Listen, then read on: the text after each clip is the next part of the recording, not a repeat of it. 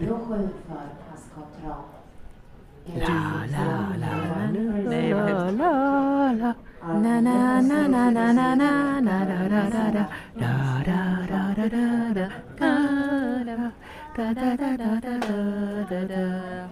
Vi sitter på flygplatsen snart. Hoppeligen sitter vi ombord på ett flygplan på väg hem tillbaka mot Finland.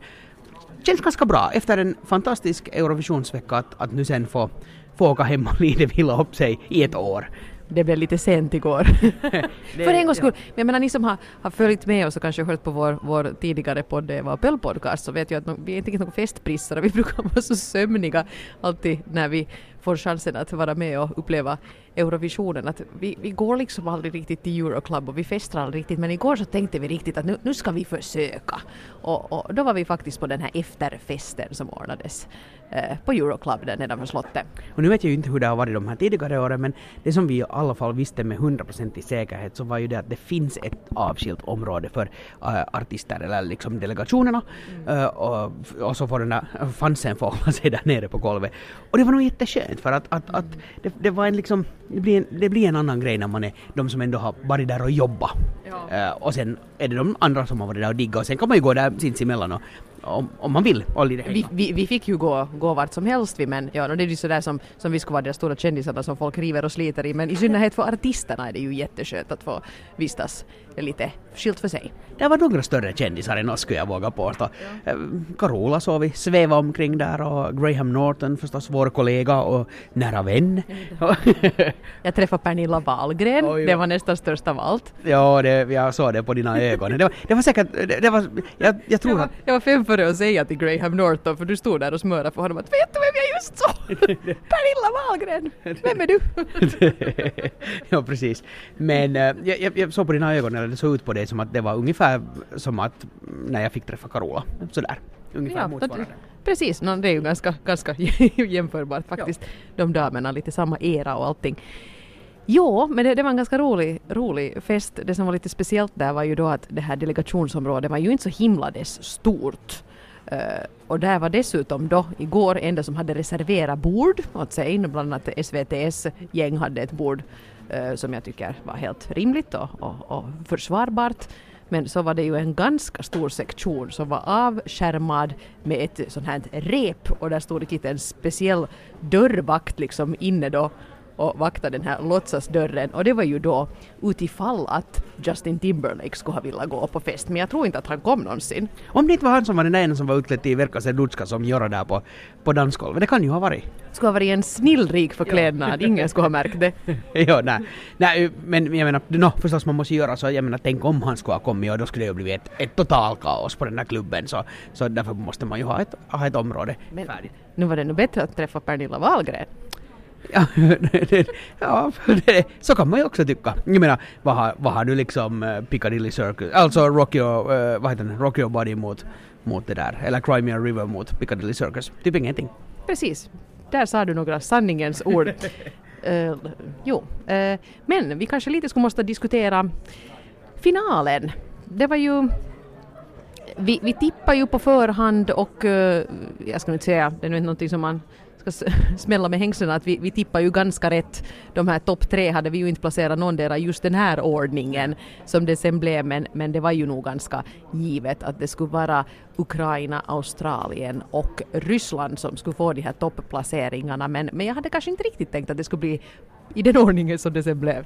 Nej, det var nog spännande och, och Eh, ja, inte vet jag, jag har, jag har inte gjort en riktigt någon sån här desto större sifferanalys ännu på det här, men det ska bli roligt sen när man har lite mer orkat på riktigt börja titta på, på hur röster har fördelat sig där. Men överhuvudtaget röstningen i sig, nu fanns det den här spänningen, dels förstås hur rösterna har fördelat sig, men, men också så som man gjorde det. Det var nog bra, och precis som i Malmö när vi såg ett superutdraget genrep, var allt bara sket sig inför den stora finalen. Så då var vi ganska oroliga över hur ska de ro i land här. Och det gick jättebra. Och lite samma känsla hade jag i fredags. Okej, att, äh, inte att någonting egentligen gick fel, men det kändes bara långsamt och långt och tog aldrig slut men så var det inte sen i finalen. Det rullar på i bra takt. Och det är ju förstås därför de övar, för att man ska kunna ha en chans att speeda upp det sen när det gäller. Så det var bra.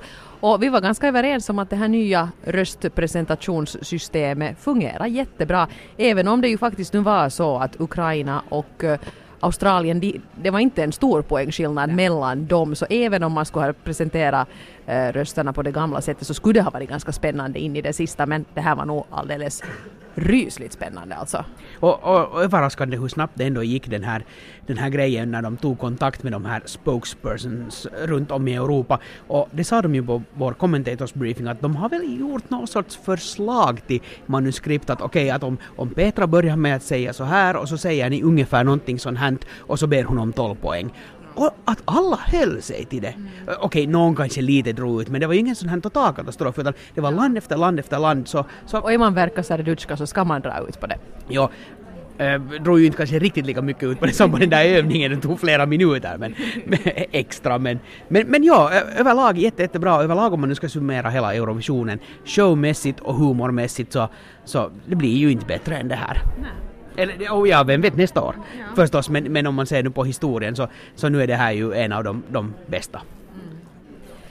Men så gick det då så som vi kanske lite hade befarat om jag säger så, att på slutrakan stod det mellan Ryssland och Ukraina och det var ju nog gastkramande det.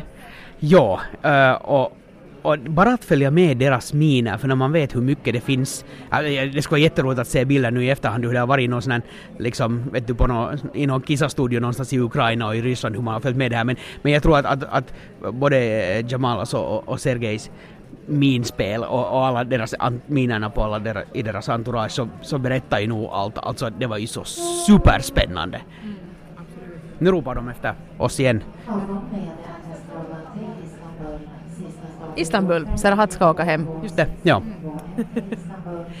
Det var något klokt skulle säga. Jo, men det blev alltså Ukraina sen som ändå nu har kallat en kompromisseger eftersom hon varken fick mest juryröster eller publikröster men fick väl näst mesta av båda i princip vilket då räckte i kombination till för att hon skulle vinna hela grejen. Ja men hon fick ju mest röster. Ja. Så, det, så jag tycker att det är inte så mycket att diskutera där men det, det är klart varje gång som publikens favorit inte vinner så blir det ju då är ju domen att fel låt vann.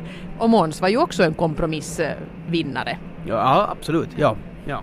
Så intressant ska det ju bli onekligen. Jag måste nog säga att jag var, jag var häpen och ganska imponerad för jag tyckte ändå att det tog mig några genomlyssningar förrän jag kunde ta den låten till mig och att nu folk uh, kunde förmå sig att ta till sig en så svår och en så tung och allvarlig låt så här fort och ge den så här mycket röster, det tycker jag det, det är häftigt att, att folk, den engagerar folk runt om i Europa på det sättet. Och att vi nu får ändå varannat år då åtminstone en låt som, som ändå har liksom ett starkt budskap sådär som Conchita redan som, som typ eller som personlighet hade ett starkt budskap redan i sig. Så, så det är ju roligt att, att, att det är inte bara, nu vill jag inte säga att Måns är hömpa, men att det skulle bara vara hömpa efter hömpa efter hömpa som skulle vinna varje år. Så skulle det bli lite trött. Det, det är roligt att man får lite den här djupare sidan, speciellt när det var sådär pass bra gjort nummer och en bra låt med en otrolig sångerska. Vi såg ju henne dra den live på, på Euroclub senare på kvällen och det var ju imponerande. Det var ju inte det är ju inte sådär att, att ja, att kan hon nu månne sjunga. Hon kan faktiskt sjunga något så otroligt bra. Sen var det ju en person också som som det slog mig när, när han nu sen kom som inflängande på Euroclub som det slog mig att det här är ju nog egentligen en av kvällens stora segrare. Och det var ju lilla Michał från Polen som inte hade fått just något juryröster alls men bara låg kvar och låg kvar i den här nedräkningen och hade fått otroligt mycket röster av den europeiska publiken. Ja, eh, total överraskning för mig. Jag såg det. Och för honom också. Han var ju helt kollrig. Och det unnar jag ju honom. Jag, na, som du sa, han var ju kvällens stora vinnare sådär om man en, utan att då få en vinst. Och, och eh, jätte, jätte, jätteroligt. Och han var ju så superglad. Och överlag, um, no, Damim sov inte på Euroclub. Hon satt och drack vatten i någon knut. Sergej var ju givetvis inte där. De hoppade säkert. Ingenting att fira. De, de hoppade in i sin ubåt och drog iväg till en okänd destination. Uh, och det där. Men, men alla de arti andra artisterna som var där, så det fanns jätte, jätte, jättemycket kärlek och, och ett gott umgänge mellan dem. Ja, och till och med Estlands Jyri Potsman, jag vet inte om han visste det då, men han blev ju alltså de facto sist i den första semifinalen. Ett ganska oväntat och, och brutalt öde tyckte jag för att visst, vi, vi diskuterade ju låten till och från på förhand och det var ju någonting som liksom lite saknades i den, men att det nu skulle bli en jumboplats, det tycker jag nog var lite oväntat. Nej, jag menar, no, i finalen blev ju Tyskland sist, och välförtjänt tänkte jag säga, men nu skulle den ha för min del kunnat bli jumbo sådär överlag. Men, men ja, det, det, det var lite överraskande. Men, men han festade ju på och liksom hade roligt och, och umgicks med folk och, och det är skönt att se. Mm, sen var det ju, sen, sen gick det ju ett sus genom salen när SVT-profilerna kom in då, där kom alltså faktiskt Petra åkte inte rakt tillbaka till hotellet som hon lär ska ha gjort efter finalen i, i Malmö utan hon och Måns och Edvard af Sillén som har skrivit skrivit manuskriptet för alla grejer. De kom faktiskt dit och festade lite. Och måste säga, det var nog en sån allmän stämning på Euroclub igår. Man gick omkring och berömde alla att oj vad du var bra. Och det tänkte jag, man kom ju i den där moden mm. att nu ska jag gå omkring och ge komplimanger åt folk. Och det var ju jätteroligt. Men det var kanske några komplimanger som, som jag menar lite mera. Jag menar dem alla. Jaha, men då, då, liksom, då, då, då, kände jag att liksom det, här, det här bör sägas nu. Och det ena var nog faktiskt med Michał från Polen. Mm. Jag sa att det, det, var ju fantastiskt, att grattis och, och det här. Han såg helt virrig ut och, och uppspelt. Men också sa jag till Edvard af Sillén att, att du, du skrev ju nu då kanske den roligaste Eurovisionsfinalen någonsin.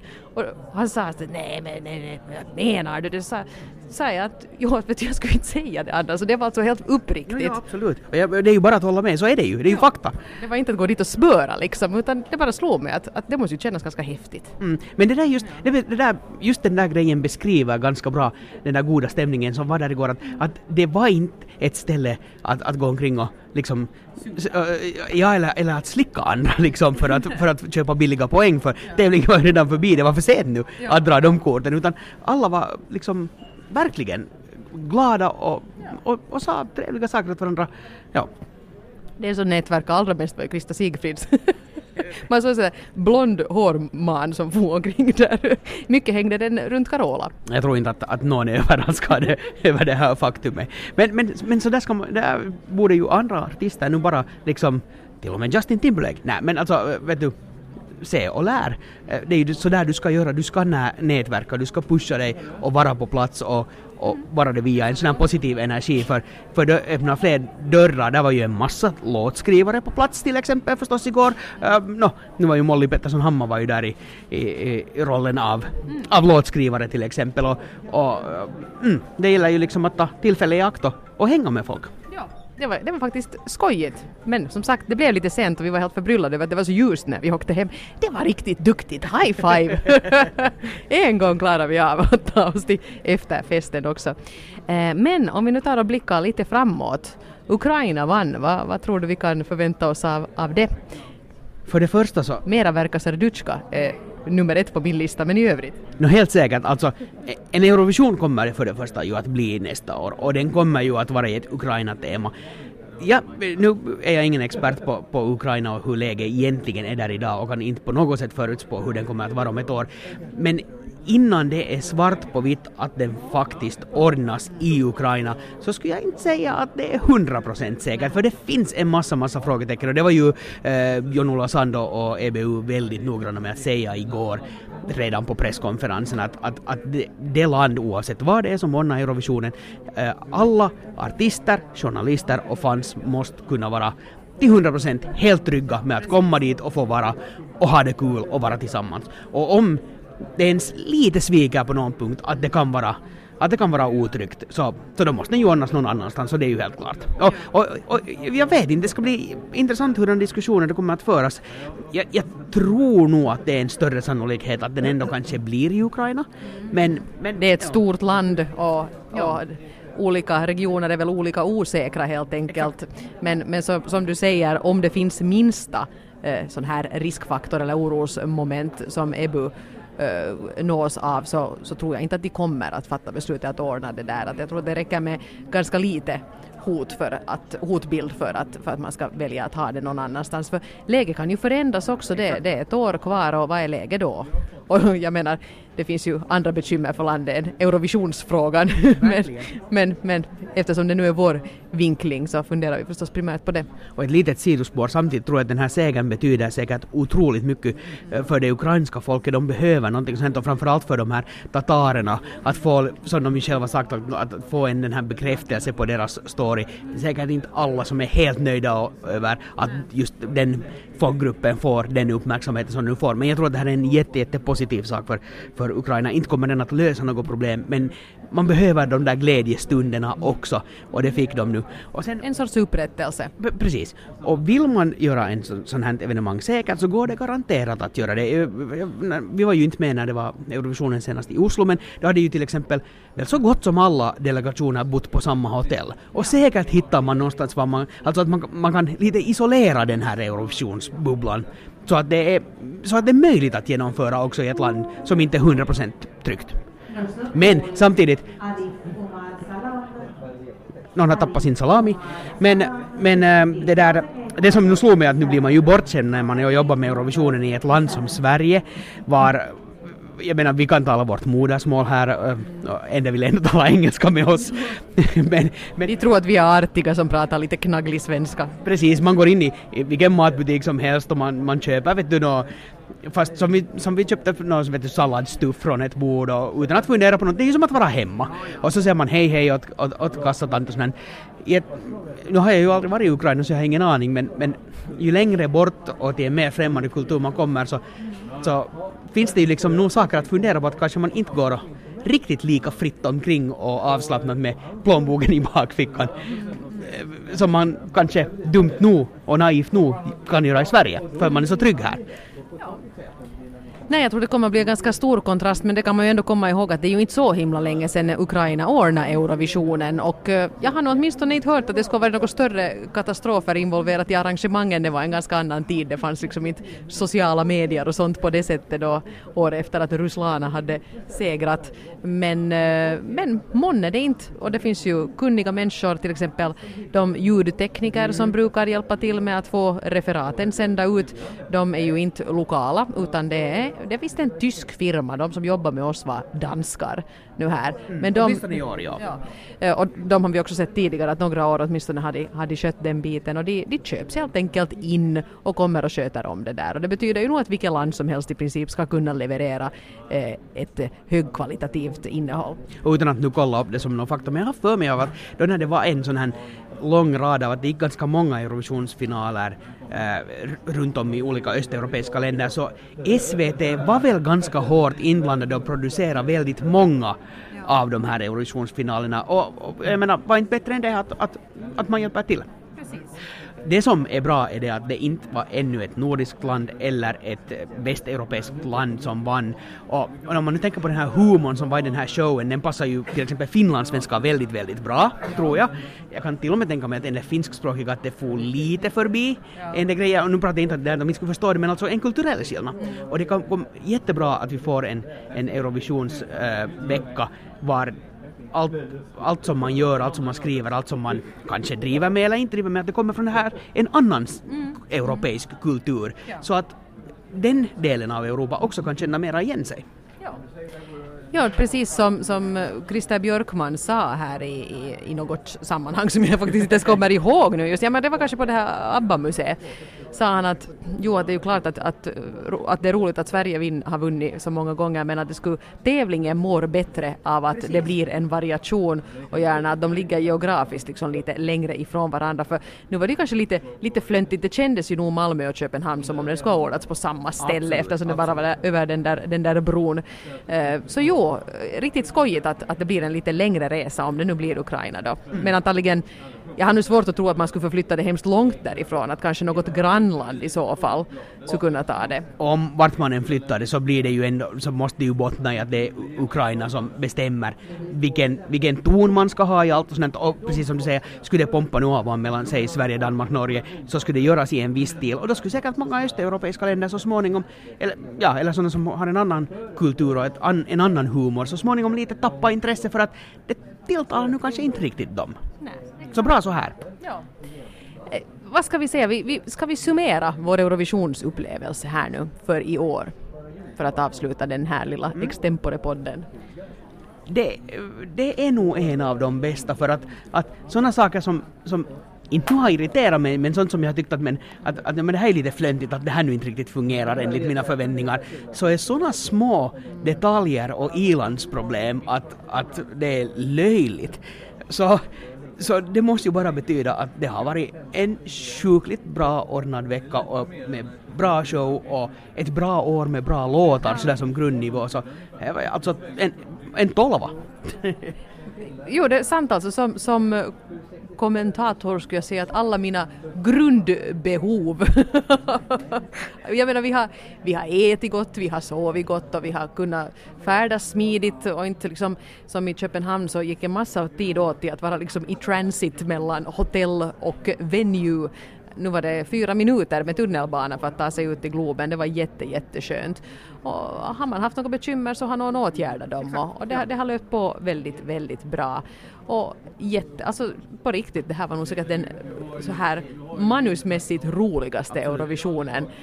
Alltså den slog ju nog till och med Malmö. Jag tycker att de, man märkte på dem, det var ju till stora delar sta, samma team, till och med samma programledare, Petra Mede, att de hade tagit lärdom av sånt som kanske, jag menar de lärde sig säkert mycket under Malmöåret och eh, som också var jättebra och kunde tillämpa det nu så nu är det en, tolva för mig också. Och också låtmässigt, som jag sa, grundnivån i sig var, var bra, men jag tror att här är flera låtar i år än vad det kanske har varit de två senaste åren som, som jag kommer att komma ihåg från det här året. Som nu till exempel då Österrikes låt på franska med, med Zoe. Jag menar, Eh, en, en sån perfekt Eurovisionslåt och inte alls alltså nu på ett dåligt sätt utan en jätte, jättebra. Ja, den skulle ha kunnat klara sig bättre kan man tycka, men, men, men överlag alltså jätte, jättebra på otroligt många punkter. Ja, det var också, när det var igår där på nattklubben så började Belgiens låt spela och jag kände inte igen den genast liksom sådär utan jag, min reaktion var sådär att oj, här kommer den där låten som är så jättekul, vilken var det nu igen? Och, och så tänkte jag i något skede att, att om Justin Timberlake nu kommer in så kan här det finnas flera låtar som han kan börja fundera men vänta nu, att är det här nu inte någonting som... som Det där har ni stulit av mig, det där har ni stulit av och den mig. där har ju Pharrell gjort och den där har ju liksom... Gjorde inte Jay-Z den där med Rihanna, kind of. Så, ja. Eventuellt. Men absolut, ett, det var ett jätteroligt Eurovisionsår fast jag i något skede tyckte att det kanske inte blir så kul det här för att jag tyckte att låtarna ändå var, de var så liksom mitt emellan landet, varken bra eller dåliga men sen mot slutet så klarnade det nog ändå vilka de här egna favoriterna var. Den enda lilla överraskningen var ändå det att inte allas Bo, äh, båda semifinalerna inte var helt slutsålda, speciellt inte semi-ettan och att också de här övningarna, att det fanns väldigt mycket tomma platser. Eller snarare, de var ju slutsålda men folk också. kom inte. Och det överraskar mig. Och jag vet inte, Mellon är ju jätte, jättestor här i Sverige och kanske de också blir lite trötta på att det är så jättemycket Melodifestival och Eurovision hela tiden att, att man inte riktigt sen, om man nu har fått en gratis biljett så orkar man kanske inte gå och titta på det. Men det här löstes ju allt sen till finalen när det var smockfullt och jätte, jättebra känsla. Men, men det var kanske en av de där, inte nu ett minustecken men en liten sån där liten överraskning och då blev jag inte orolig heller för nu vet man ju att fin- finalen är alltid finalen. Men, men det var lite underligt. Och i samma andetag kan man ju säga att blickar vi fram mot nästa år så är det nu fastslaget när, eh, när det är dags att skicka en låta till nästa års UMK. Var det början av september? Jag, jag tror så riktigt den där första veckan i september så, så, så börja skriva på era låtar redan nu så att de är i bra skick sen till hösten när de, man har några dagar, fem dagar tror jag, på sig att ladda upp dem. Nu ska vi stiga ombord på flygplanet. Men vi måste ju sjunga först.